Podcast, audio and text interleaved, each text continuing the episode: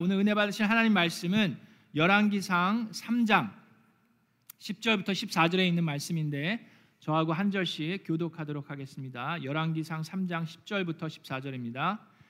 주님께서는 솔로몬이 이렇게 청한 것이 마음에 드셨다. 하나님께서 그에게 말씀하셨다. 내가 스스로를 생각하여 오래 사는 것이나 부유한 것이나 원수 갚는 것을 요구하지 아니하고 다만 재판하는 데에 듣고서 무엇이 옳은지 분별하는 능력을 요구하였으므로 이제 나는 내 말대로 내게 지혜롭고 총명한 마음을 준다. 너와 같은 사람이 너보다 앞에도 없었고 내 뒤에도 없을 것이다. 나는 또한 내가 달라고 하지 아니한 부귀와 영화도 모두 너에게 주겠다. 내 일생 동안 왕 가운데서 너와 견줄 만한 사람이 없을 것이다. 함께 읽습니다. 그리고 내 아버지 다윗이 한 것과 같이 내가 나의 길을 걸으며 내 법도와 명령을 지키면 내가 오래 살도록 해주겠다. 아멘. 이것은 하나님의 말씀입니다. 하나님께 감사드립니다. 아멘. 우리 앉으시기 전에 주변에 있는 분과 인사하겠습니다. 시간 맞춰 옵시다. 열 시 십 분 전에 옵시다. 반갑습니다. 잘 오셨습니다. 환영합니다. 하나님의 미라클이 됩시다. 네. 자, 여러분, 오늘은 우리 지난 유월 달부터 이스라엘의 세 명의 왕에 대해서 우리는 나누고 공부하고 있습니다. 첫 번째는 사울 왕, 그 다음에는 다윗 왕, 오늘은 솔로몬 왕에 대해서 이야기를 나눕니다. 자, 여러분, 솔로몬 하면 딱 떠오르는 게 뭡니까? 제가 애들한테 물어봤더니 천 명의 와이프, 그게 떠오른다는 아이도 있고, 어떤 분은 이제 지혜, 지혜로운 왕, 그게 떠오른다는 사람도 있습니다. 자, 여러분들은 솔로몬 하면 무엇이 제일 먼저 떠오릅니까? 우리 이제 기도를 할 때도 보면은 지혜를 구할 때 하나님께 우리 솔로몬과 같은 지혜를 주십시오, 그렇게 구, 간구할 때가 많이 있는데, 자, 우리가 말씀을 잘 들여다보면 솔로몬의 지혜와 예수 그리스도를 통한 하나님의 지혜와는 큰 차이가 있습니다. 물론 솔로몬의 지혜도 누구에게 받은 겁니까? 하나님께 받은 것인데, 솔로몬의 지혜와 하나님의 지혜에는 상당히 큰 차이가 있습니다. 그래서 그걸 오늘 배워보도록 하겠습니다. 자, 오늘 본문 말씀은 역대기사, 아, 열왕기상, 열왕기상 삼 장에 있는 말씀인데 배경을 잠시 설명드리면, 자, 저를 보세요. 이제 다윗 왕은 이제 늙어서 어, 이제 이제 나이가 많이 드셔서 하나님 품에 가시기 전에 솔로몬을 앉혀놓고 유언의 말씀을 하고 떠나십니다. 그 유언의 말씀은 뭐냐면 하나님의 법도와 하나님의 말씀을 잘 귀담아 듣고 그것에 순종하면서 살아라. 그게 이제 유언의 말씀이고, 이제 다윗은 하나님의 품으로 떠나십니다. 자, 솔로몬이 왕이 된 다음에 무엇을 합니까? 솔로몬이 왕이 된 다음에 그를 반대하는 다윗의 다른 아들들과 이제 반대파들을 다 숙청해 버립니다. 다 보내 버려요. 그리고 난 다음에 이집트의 바로의 왕과 결혼 계약을 맺습니다. 그래서 바로의 딸과 딸을 아내로 맞아들입니다. 자, 이 솔로몬은 아주 유능한 정치가예요. 그 당시에 힘이 센 나라들이 북쪽의 페르시아와랑 바벨론이 힘이 셌습니다. 그래서 이 이스라엘을 보호하기 위해서 이 솔로몬은 이 이집트와 동맹을 맺는 거예요. 그래서 이집트의 바로의 딸을 아내로 맞이합니다. 자, 그게 이제 솔로몬의 유능한 정치 정, 전략이었는데, 그뿐만 아니라 이 말씀에 보니까 솔로몬은 하나님을, 주님을 사랑했다라고 나와 있습니다. 얼마만큼 솔로몬이 주님을 사랑했냐 하면 천 번의 천 타임즈, 천 번의 번제를 하나님께 드립니다.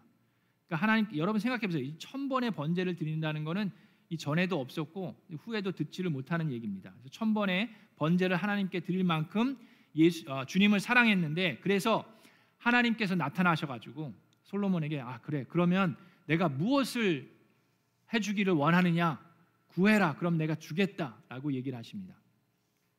근데 안타까운 게 하나 있는데, 이 솔로몬이 천 번의 번제를 드릴 때 하나님이 얘기하신 그 성막에서 드린 게 아니라 산당에서 드립니다. 자, 산당은 뭐냐면 이 가나안 백성들이 살 때 우상을 숭배하잖아요. 그 언덕 위에 산당을 만들어 놓고 거기다 우상 숭배를 했던 장소입니다. 자, 이스라엘 백성은 어디서 예배를 드려야 됩니까? 성막에서 예배를 드려야 되는데, 예루살렘으로 이사를 온 다음에는 이 성막이 별 구실을 못했어요. 성전을 짓기를 원하는데 아직 성전은 지어지지 않았습니다. 그래서 솔로몬이 아, 이 제사를 지내야 되는데 예배를 드려야 되는데 어디서 드릴까 이렇게 보니까는 좀 유명하고 예배드리기 적당하다고 보이는 곳이 저 산당이에요. 우상을 숭배했던 곳이지만 거기서 솔로몬은 일천 번이나 하나님께 예배를 드립니다.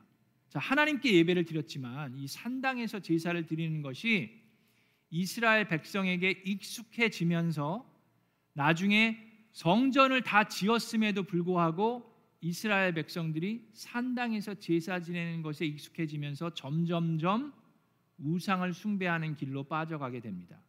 그런 안타까움이 있어요. 자, 그럼에도 불구하고 하나님께서는 솔로몬에게 나타나셔서 원하는 것이 무엇이냐 얘기해 보아라 했더니 솔로몬이 무엇을 구합니까? 나의 원수를 갚아주십시오가 아니죠. 저에게 부귀영화를 주십시오. 그게 아닙니다. 솔로몬이 간구한 것은 저는 아직 아무것도 모릅니다. 하나님의 백성들을 재판하기에는 부족합니다. 자, 그 당시에는 사사시대부터 지금 왕정시대까지 이 최고 통치자가 백성들을 재판하는 그 역할과 책임을 가지고 있었어요. 그래서 솔로몬 왕도 내가 이 재판을 잘하려면 지혜가 필요한데 하나님, 하나님의 백성들을 잘 재판하고 다스리고 섬길 수 있도록 저에게 지혜를 주십시오 라고 간구합니다. 그거 어떻게 보니까 참 기특하지 않습니까? 그래서 하나님이 들으실 때 마음에 참 드셨다고 얘기합니다. 그래서 하나님께서 솔로몬에게 지혜와 총명을 주십니다. 그뿐만 아니라 솔로몬 네가 한 그 마음이 기특하기 때문에 너가 구하지 않은 부귀와 영화도 함께 축복으로 주겠다라고 말씀하십니다. 그래서 그 전에도 그 이후에도 그만큼 영화로운 왕이 없었어요. 자, 그런데 하나님께서 솔로몬에게 주신 이 지혜와 총명을 제대로 아는 게 아주 중요합니다. 자, 하나님께서 얘기하신 이 지혜 히브리어로, 히브리어로 보면 그 뜻이 뭐냐 하면 바로 잘 듣는다입니다. 귀를 기울여서 듣는다가 지혜의 뜻이에요. 자, 그러면 잘 듣는 게 지혜이면 누구의 누구의 말에 귀를 기울여서 잘 들어야 됩니까? 와이프의 말? 잘 들어야죠.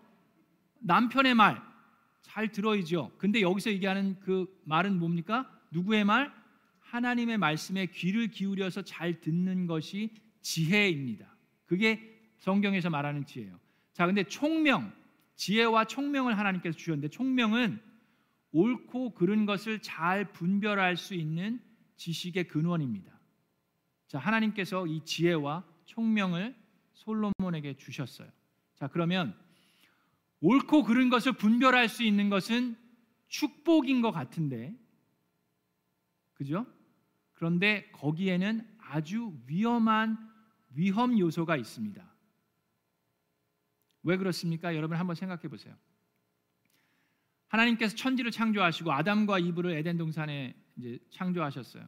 거기서 하나님께서 아무것도 다 먹어도 되는데 선악과는 따먹지 말라라고 얘기하셨습니다. 왜 그렇습니까?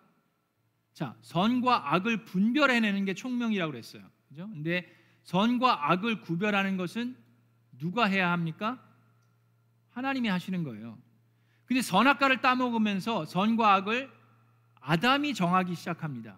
그러면서 그가 타락하기 시작하고 그가 하나님하고의 관계가 멀어집니다. 그렇죠? 맞습니까? 자, 그래서 이 선과 악은 어떻게 누가 정해야 합니까? 하나님이 정하셔야 돼요. 제가 지금 작년부터 그 얘기 해온 거 아닙니까? 선과 악을 구별하는 것, 정하는 것을 하나님이 해야 되고 우리가 해야 되는 건 뭐예요? 하나님의 말씀에 귀를 기울여서 듣는 거예요. 그리고 그 말씀대로 순종하는 게 지혜로운 삶을 사는 겁니다. 아멘?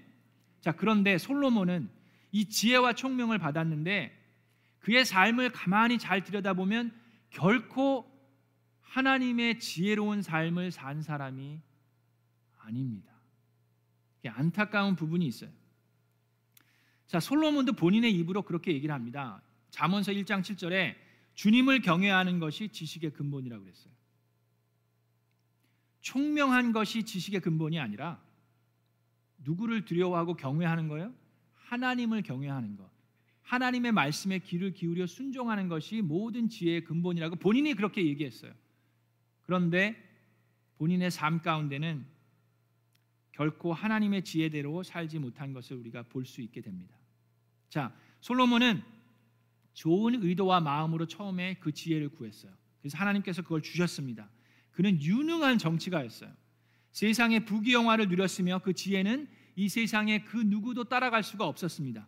그래서 그 소문이 온 세상에 퍼졌어요. 모든 백성들과 주변에 있는 왕들이 그 솔로몬의 지혜를 배우고 들으려고 몰려 들어왔습니다. 세상적으로 보면 솔로몬은 정말로 대성공을 한 사람입니다.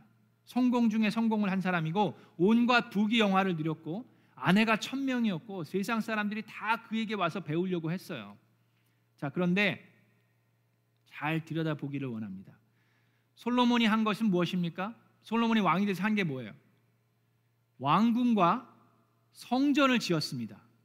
자, 성전을 짓는 데는 칠 년이 걸렸고 솔로몬 왕궁을 짓는 데는 십삼 년이 걸렸습니다. 도합 이십 년이 걸려서 건축물을 지었어요. 여러분, 사람들은 이렇게 업적을 쌓기 원하는데 건축하는 것에 대해서 이렇게 좀 많이 신경을 많이 씁니다. 솔로몬도 그랬는데, 자, 여러분 잘 생각해 보세요. 솔로몬은 세상적으로 보면 정말로 누구도 따라갈 수 없는 훌륭한 업적을 이루었습니다. 그런데 이스라엘 백성들의 입장에서는 이십 년 동안 어땠을까요? 그 성전을 짓고 그 왕궁을 지으려고 뼈빠지게 일하면서 그 성전을 지었는데, 그랬을 때 이 백성들, 하나님의 백성들의 마음은 어떠했을까요? 자, 여기서 이제 제가 보기로 일 번과 이 번 알려드릴게요. 김인기 목사님은 답이 항상 이 번인데 저는 그렇지 않습니다. 그러니까 여러분 잘 생각하면서 들으셔야 돼요. 자, 백성들의 마음 일 번, 하나님께서 그의 종 다윗과 이스라엘 백성에게 베푸신 모든 은혜의 은혜 때문에 진심으로 감사하며 뿌듯한 마음으로 성전을 건축하였다. 그것이 일 번. 자, 이 번, 솔로몬의 강제 노역을 무거운 멍에로 짐으로 여기고 힘들고 지친 가운데 겨우겨우 버티면서 성전을 건축하였다. 그게 이 번이에요. 자, 어느 것이 정답일까요? 여러분 같으면, 예, 이 번이 나왔습니다. 여러분 같으면 어떤 마음이 드셨을까요? 일 번, 이 번. 자, 정답은 둘 다입니다. 자, 그것은 제가 하는 얘기가 아니라 성경에 나와 있는 말씀입니다. 자, 열왕기상 사 장 이십 절에는 이제 처음 이제 솔로몬이 왕이 됐을 때 백성들의 마음을 표현합니다. 인구가 늘어나서 마치 바다의 모래알처럼 사람이 많아졌어요. 그런데 먹고 마시는 것에는 모자람이 없었습니다. 온 백성들이 먹고 마시는데 모자람이 없었으므로 백성들이 어떻게 됐다고요? 잘 지냈다. They were happy 했다라고 성경에서 기록합니다. 자, 근데 그들이 자, 백성들이 잘 먹고 잘 살 수 있었던 것이 솔로몬이 정치를 잘해서입니까? 아니면 하나님의 은혜입니까? 하나님의 은혜죠. 자, 근데 잘 먹고 잘 살았기 때문에 그들이 해피했어요. 자, 그렇게 살았습니다. 그뿐만 아니라 성전이 다 건축한 이십 년이 지나서 성전을 다 건축했어요. 왕궁도 다 건축했을 때 끝난 다음에 백성들의 마음은 어떠했는지 성경에 나와 있는데, 자, 성전을 건축하고 솔로몬이 온 백성들 다 모아놓고 봉헌식을 합니다. 봉헌 헌당하듯이 이제 봉헌식을 하면서 예배를 드리고 기도를 하고 축사를 하고 축복을 하는데, 솔로몬이 어떻게, 어느 정도로 했냐면 제사를 지내는데 소가 이만 이천 마리를 잡았어요. 이만 이천 마리, 그리고 양을 십이만 마리, 백이십 thousand sheep을 잡았습니다. 야, 그거를 칠 일 동안 두 번에 걸쳐서 십사 일 동안 했어요. 여러분, 십사 일 동안 십이만 마리의 양을 잡으려면요 십 초에 하나씩 죽여야 돼요. 계속해서 그 어마어마한 봉헌식을 드린 거예요. 자, 그러면서 이스라엘 백성들에게 이제 봉헌식이 마치고 집으로 돌려보내는데, 그때 백성들의 마음을 묘사합니다. 어떻게 묘사하냐면 팔 장 구 절에 백성들이 왕에게 이십 년 동안 우리를 혹사하느라고 아주 그냥 좋았겠다, 뭐 그렇게 불평을 한 것이 아니라 그들은 왕에게 복을 빌고 주님께서 그의 종 다윗과 그 백성 이스라엘에게 베푸신 온갖 은혜 때문에 진심으로 기뻐하며 흐뭇한 마음으로 각자 집으로 돌아갔다라고 얘기합니다. 아멘. 자, 그런 마음이 있었어요. 아까 일 번 같은 마음, 그런 마음이 백성들 가운데 분명히 있었습니다. 그런가 하면 반면에 이 번과 같은 마음도 백성들 가운데는 있었습니다.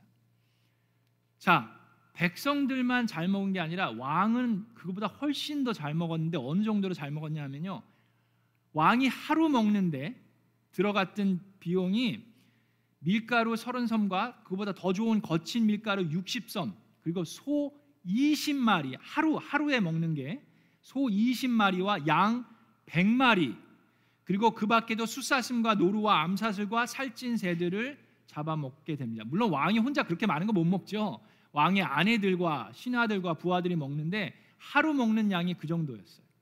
그래서 그걸 제공하기 위해서 열두 명의 관리인을 측정합니다. 그리고 열두 지파에 보내요. 그래서 세금을 걷어냅니다. 그래서 각 지파마다 각 한 사람이 한 지파를 맡아서 일 년에 한 달 동안 왕이 먹을 것을 챙깁니다. 그게 이제 세금을 내는 거예요. 그런 식으로 세금을 걷어들였어요. 자, 뿐만 아니라 목재를 제공하기 위해서 삼만 명의 일꾼들, 제일 힘이 센 젊은 사람들을 뽑아다가 세 부류로 나눠서 만 명씩 번갈아 가면서 한 달은 레바논으로 보냅니다. 거기 가서 이제 나무를 자르고 목공 일을 하고 두 달은 집에 와서 일을 해요. 한 달은 또 나가서 외국에서 일하고 두 달은 집에 와서 일하고. 그게 쉽습니까? 얼마나 힘들겠어요. 외국에 나가서 일하는데. 자, 솔로몬이 지금 무슨 일을 하고 있는지 아십니까? 그것은 사무엘기상 팔 장에 우리가 이걸 다루었는데요, 백성들이 왕을 달라고 그랬을 때 하나님께서 사무엘을 통해서 뭐라고 얘기합니까? 너 정말 왕을 원해? 왕이 생기면 어떤 일들이 일어날지 너희들은 알고 있느냐? 하고 경고하신 말씀이 있어요. 그 말씀이 뭐냐면, 자, 그 왕은 너희의 아들들을 데려다가 군사로 동원할 것이고 왕의 밭을 갈게 하고 곡식을 거두어 들이게 하고 무기와 병거의 장비를 만들게 할 것이다. 너희의 딸들을 데려다가는 요리도 시키고 빵도 굽게 할 것이다. 너희의 밭과 포도원과 올리브 밭에서 가장 좋은 것을 가져다가 왕의 신하들에게 줄 것이다. 너희가 거둔 곡식과 포도원에서 열매, 어, 열의 하나를 거두어 왕의 관리인들과 신하들에게 줄 것이다. 가장 뛰어난 젊은이들과 가장 좋은 나귀들을 끌어다가 왕의 일을 시킬 것이다. 자, 그때야 스스로 택한 왕 때문에 울부짖을 터이지만 그때의 주님께서는 너희의 기도에 응답하지 않으실 것이다. 이렇게 사무엘을 통해서 이스라엘 백성에게 일러 주었는데도 불구하고 백성은 사무엘의 말을 듣지 않고, 그렇지 않습니다, 우리는 그래도 왕을 원합니다 그랬어요. 기억나시죠? 그 일이 지금 일어나고 있는 거예요. 그죠? 솔로몬을 통해서 이스라엘 백성들은 그렇게 이십 년 동안 열심으로 일을 하게 됩니다. 자, 그래서 솔로몬 왕이 죽은 다음에, 모든 게 다 끝난 다음에 이 백성들의 마음을 호소하는데, 솔로몬이 죽고 그의 아들 르호보암이 왕이 됐을 때 솔로몬의 신하였던 여로보암이 백성들과 함께 르호보암에게 가서 이렇게 얘기합니다. 십이 장 사 절에 자, 임금님의 아버지 솔로몬, 아버, 솔로몬 왕은 우리에게 무거운 멍에를 메우셨습니다. 이제 임금님께서는 임금님의 아버지께서 우리에게 지어주신 중노동과 그가 우리에게 메워주신 이 무거운 멍에를 가볍게 해주십시오 라고 요청을 합니다. 그러면 우리가 임금님을 섬기겠습니다. 그랬을 때 르호보암이 이제 회의를 합니다. 원로 장로들이랑 얘기했을 때는 백성들이 요구한 대로 해주십시오 그랬는데, 이 젊은 신하들이랑 얘기하니까 젊은 신하들이 이거 길을 살려주면 안 된다, 더 혹독하게 고생을 시켜야 된다 얘기를 하는데, 이 르호보암이 누구의 말을 듣습니까? 젊은 신하들의 말을 들어요. 그래서 그들에게 가서 이렇게 얘기합니다. 내 아버지 솔로몬은 너희를 가죽 채찍으로 매질하였지만 나는 너희를 쇠 채찍으로 치겠다라고 얘기를 해요. 그랬을 때 이스라엘 백성이 다 흩어집니다. 그리고 결국 나라가 갈라져요. 자, 그것이 백성들의 마음이었어요. 그러니까 둘 다 있었습니다. 뿌듯하고 감사한 마음, 은혜에 감사한 마음으로 성전을 짓기도 했지만 그 고역에 힘들어서 지치고 힘든 가운데 있는 마음이 있었어요. 근데 오늘은 이 백성들의 마음을 다루는 게 아니라 솔로몬을 바라보기를 원합니다. 여러분, 솔로몬이 지금 무엇을 한 건지 아십니까? 자, 이제 잘 들으세요. 지금이 중요한 겁니다. 솔로몬이 지금까지 한 게 뭐냐 하면요, 하나님을 위한 나의 계획에 집중했습니다. 하나님을 위해서 내가 무언가를 하겠다는 것에 집중했어요. 여러분, 미라클 클래스에서 첫 시간에 다루는 게 바로 그겁니다. 여러분, 제가 설교 때도 얘기했는데 예수 그리스도의 교회를 세우는 것, 솔로몬은 성전을 지었지만 예수님은 교회를 세우셨는데, 자, 교회를 지을 때도 네 부류를 얘기했는데 오늘 세 부류만 얘기하면 세 부류가 있다라고 얘기했어요. 교회를 세울 때도 첫 번째 넘버 원은 뭡니까? 내가 나의 교회를 세우겠다라고 얘기하는 사람들. 그거는 하면 절대로 안 되는 거죠. 그죠? 예수 그리스도가 내가 나의 교회를 세우겠다. 그건 안 돼요. 그죠? 그건 볼 것도 없는데 두 번째 부류가 있습니다. 그건 뭡니까? 내가 그리스도의 교회를 세우겠다 하는 사람들. 어떻게 보면 기특하기도 해요. 아, 그래 하나님을 위해서 네가 뭔 일을 하겠다, 큰 일을 하겠다. 그런데 그건 좀 위험할 수 있습니다. 세 번째가 있는데 세 번째는 뭡니까? 예수님이 하신 말씀이에요. 예수님이 뭐라고 그랬습니까? 예수님이 하신 건데 내가 나의 교회를 세우겠다 그랬어요. 내가 그리스도의 교회를, 누가? 예수 그리스도가 예수 그리스도의 교회를 세우겠다라고 얘기하셨습니다. 자, 그게 세 번째인데, 자 여러분, 솔로몬은 지금 몇 번째를 하고 있는 거예요? 일, 이, 삼 중에 뭘 하고 있는 겁니까? 솔로몬은 몇 번을 하고 있어요? 이 번 하고 있잖아요. 그죠? 솔로몬 이 번, 내가 하나님의 성전을 짓겠다라고 얘기하고 있어요. 근데 다윗과 솔로몬의 차이는 뭡니까? 다윗도 그랬잖아요. 다윗도 내가 하나님의 성전을 짓겠습니다. 그랬는데 하나님께서 야, 내가 언제 집 지어달랬니? 너는 아니야. 그렇게 얘기하셨죠. 하나님께서 막으셨어요. 그래서 다윗은 순종하고 집을 짓지, 성전을 짓지 않습니다. 근데 솔로몬은, 자 그럼 솔로몬이 성전을 짓는 것이 하나님의 계획이었습니까? 아니면 하나님이 허락한 것입니까? 하나님의 계획은 성전을 지어달라지 않았어요. 하나님은 그냥 허락하셨습니다. 허용하신 거예요. Allow 하신 거예요. God allowed him to build. It wasn't God's plan. 그죠? 자, 솔로몬은 내가 하나님의 성전을 짓겠습니다 한 거예요. 근데 여러분 여기서 중요한 게 있는데요. 우리가 나의 계획에 집중하면서 그걸 성공해 가는 모습이 있는데 이와 비슷한 일을 하면서 전혀 다른 일을 하는 사람이 있습니다.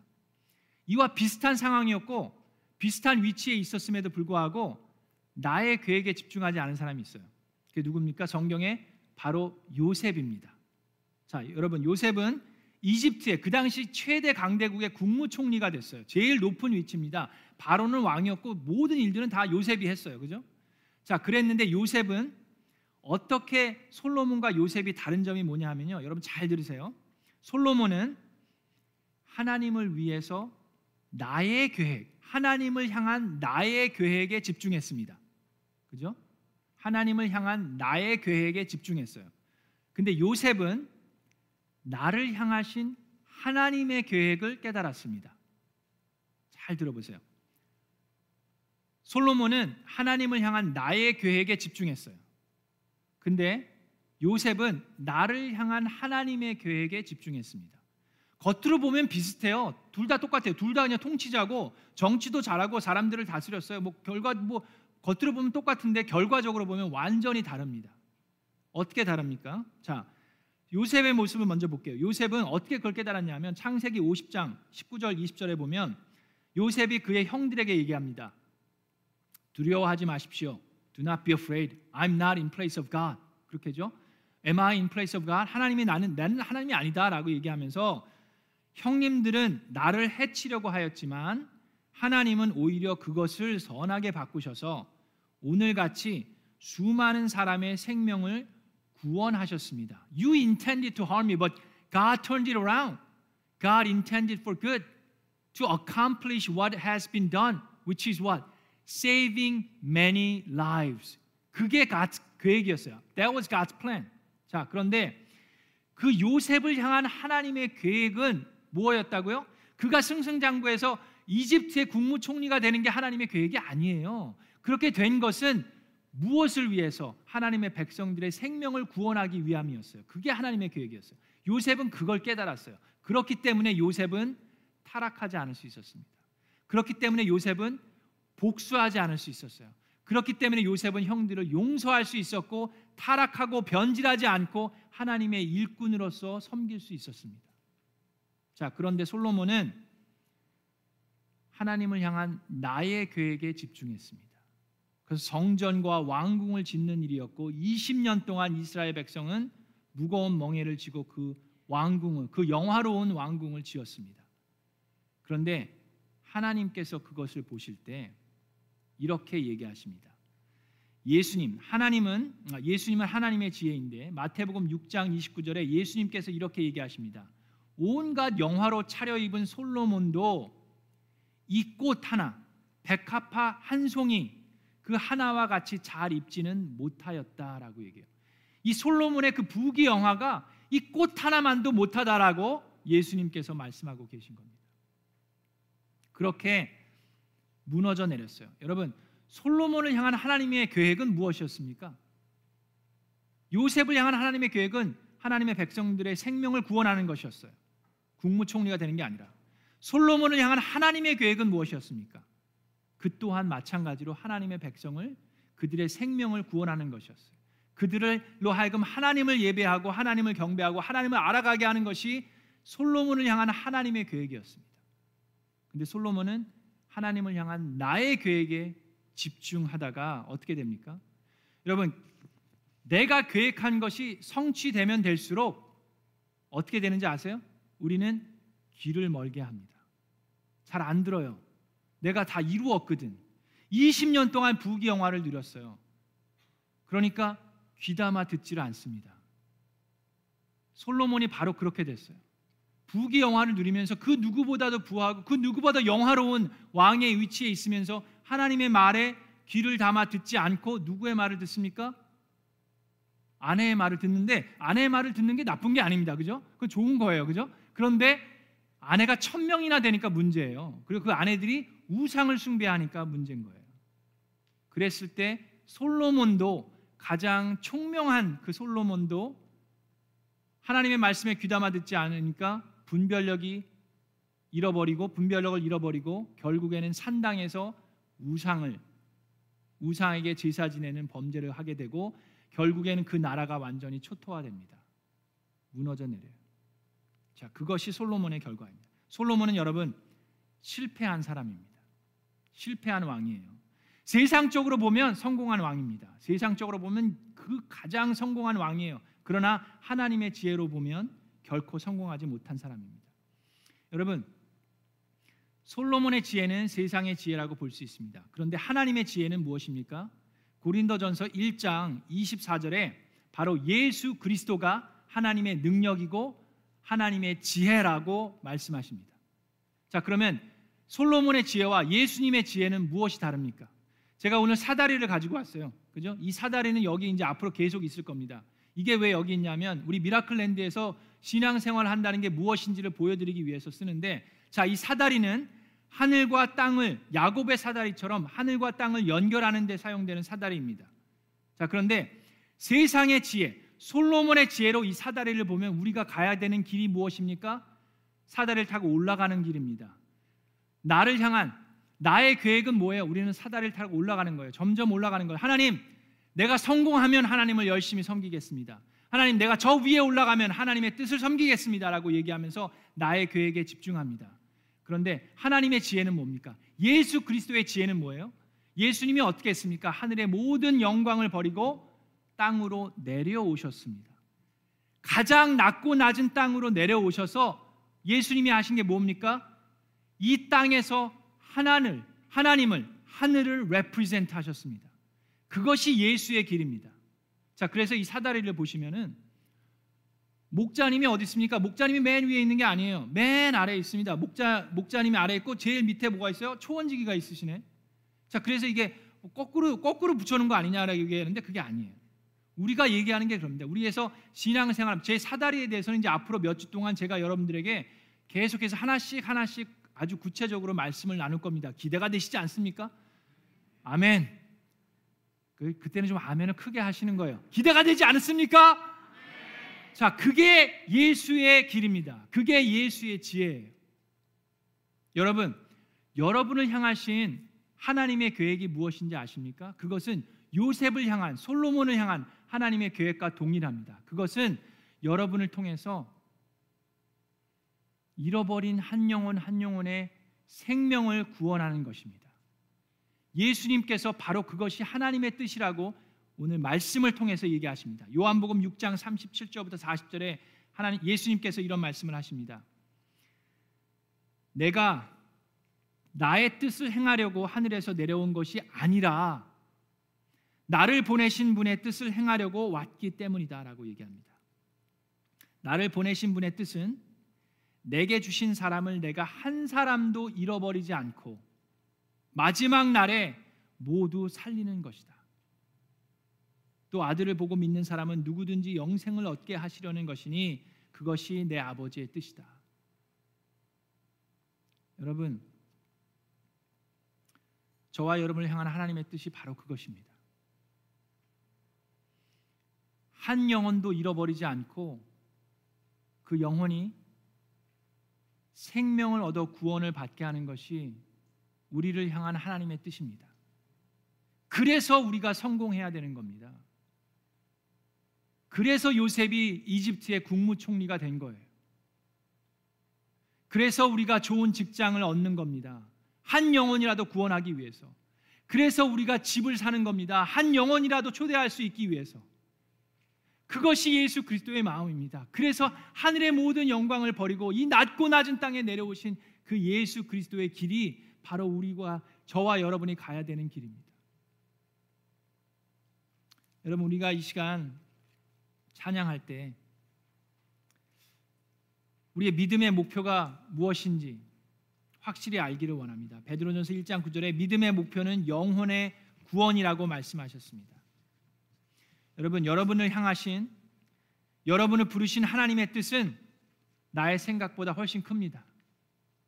나를 향하신 하나님의 계획은 나의 지혜로는 측량할 수가 없습니다. 우리가 할 수 있는 것은 나를 부르신 하나님의 신실하심을 믿고 순종하는 것입니다. 하나님을 위한 나의 계획에 집중하는 것이 아니라 나를 향하신 하나님의 계획에 집중하면서 이 세상의 그 한 영혼 한 영혼을 구원하는 일에 귀히 쓰임받는 하나님의 일꾼이 되시는 저와 여러분 되기를 주님의 이름으로 축원합니다.